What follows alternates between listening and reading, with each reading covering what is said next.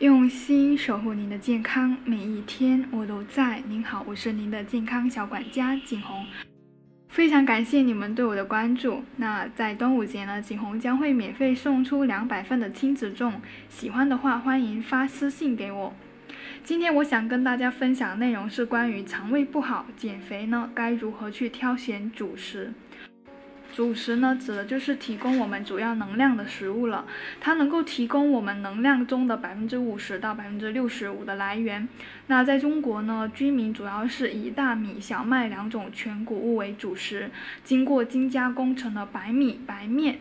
那这样的话就叫做精粮或者细粮了。习惯上将全谷物未完全脱壳处理的糙米啊、全麦面等等称为粗粮。像呃我们在超市比较常见的玉米。番薯、土豆、豆类、荞麦、黑麦、燕麦、小米等等，这些叫做杂粮。对于胃肠道而言，主要取决于食物中的膳食纤维还有碳水的含量。那两者在小肠内不被吸收，直接进入结肠，呃，排泄出去。用精白米烹饪的白米饭、白粥呢，是南方人非常喜欢的主食。米饭和粥的柔软，容易消化吸收，餐后升血糖也比较快，通便效果会比较差，产气量也最少。那用精白米面做成的点心啊、面食啊，是北方人最喜欢的主食，膳食纤维含量比大米高两倍，那通便作用比较好，但是产气比较多。精白米、精白面。低筋面等等，在在精致的加工过程当中呢，会丢失了较多的膳食纤维、维生素和矿物质。粗杂粮呢，主要是因为没有经过筋膜加工，可以提供丰富的膳食纤维、矿物质和 B 族维生素等等，可以弥补精加工的精白米面呢所缺乏的营养成分。并且呢，它在消化吸收速度是比较慢的，餐后升血糖也比较慢，通便效果比较好。不同的杂粮产气量也不同，保留了部分骨壳的全谷面、糙米较为粗糙，都会对我们的肠胃黏膜造成比较大的刺激。主食我们选择的原则呢，就是米面轮换、粗细搭配，能够保证人体合理的营养需求，同时还要根据个人的习惯啊、口味啊、胃肠的消化吸收功能来决定不同的胃肠功能变化，选择相适应的主食。那在减肥过程当中，我们一直都推荐是要增加粗粮的比例。那如果肠胃不好的话，我们该怎么去挑选主食呢？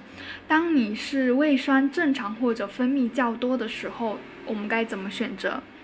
人的胃酸状态反映人的体质状态。那胃酸正常或者较多的人呢，消化吸收能力比较强，体格会比较大，那食欲也会比较好，没有任何胃肠不适，对于不同的主食都能够很好的接受。那对于主食的选择也不需要特别的要求。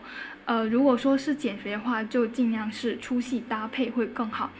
但是呢，当你胃酸分泌增多到一定的程度，就会产生腹痛、泛酸、烧心等等这样的表现。你去医院进行一个胃镜的检查呢，会发现一般会是浅表性的胃炎啊，或者说。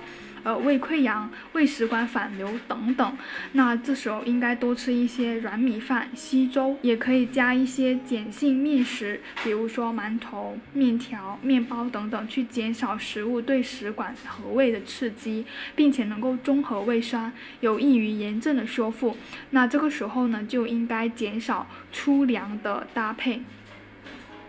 当你胃酸分泌比较少、胃口不好的时候，该怎么办？正常人呢，随着年龄增加到七十岁以上，胃黏膜会逐渐的退化，胃酸分泌也会逐渐的减少。如果说合并上某一些慢性疾病，像幽幽幽门螺旋杆菌感染、幽门幽门螺杆菌感染、长期服药等等，使得胃黏膜退化的时候会更早的发生。胃镜检查会发现胃黏膜有萎缩的情况，那这个时候呢，也是应该要以经细的大米面条为主食，有益于完全的消化吸收。那不建议或者说要少吃一些粗粮。的搭配。而当你出现便秘的时候该怎么办？经常出现大便次数减少、排便困难、大便干结的时候呢？首先应该确定自己是否有良好定时的大便习惯。其次呢，建议到医院去检查可能便秘的原因。最后呢，就是检查自己的饮食结构。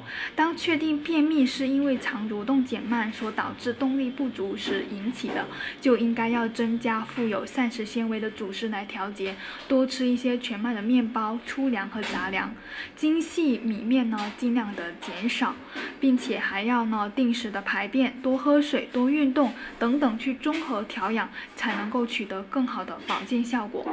当你腹泻的时候，我们该怎么去选择主食呢？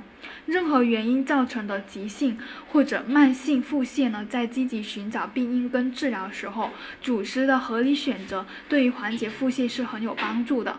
应该选择膳食纤维较少的米饭跟稀粥。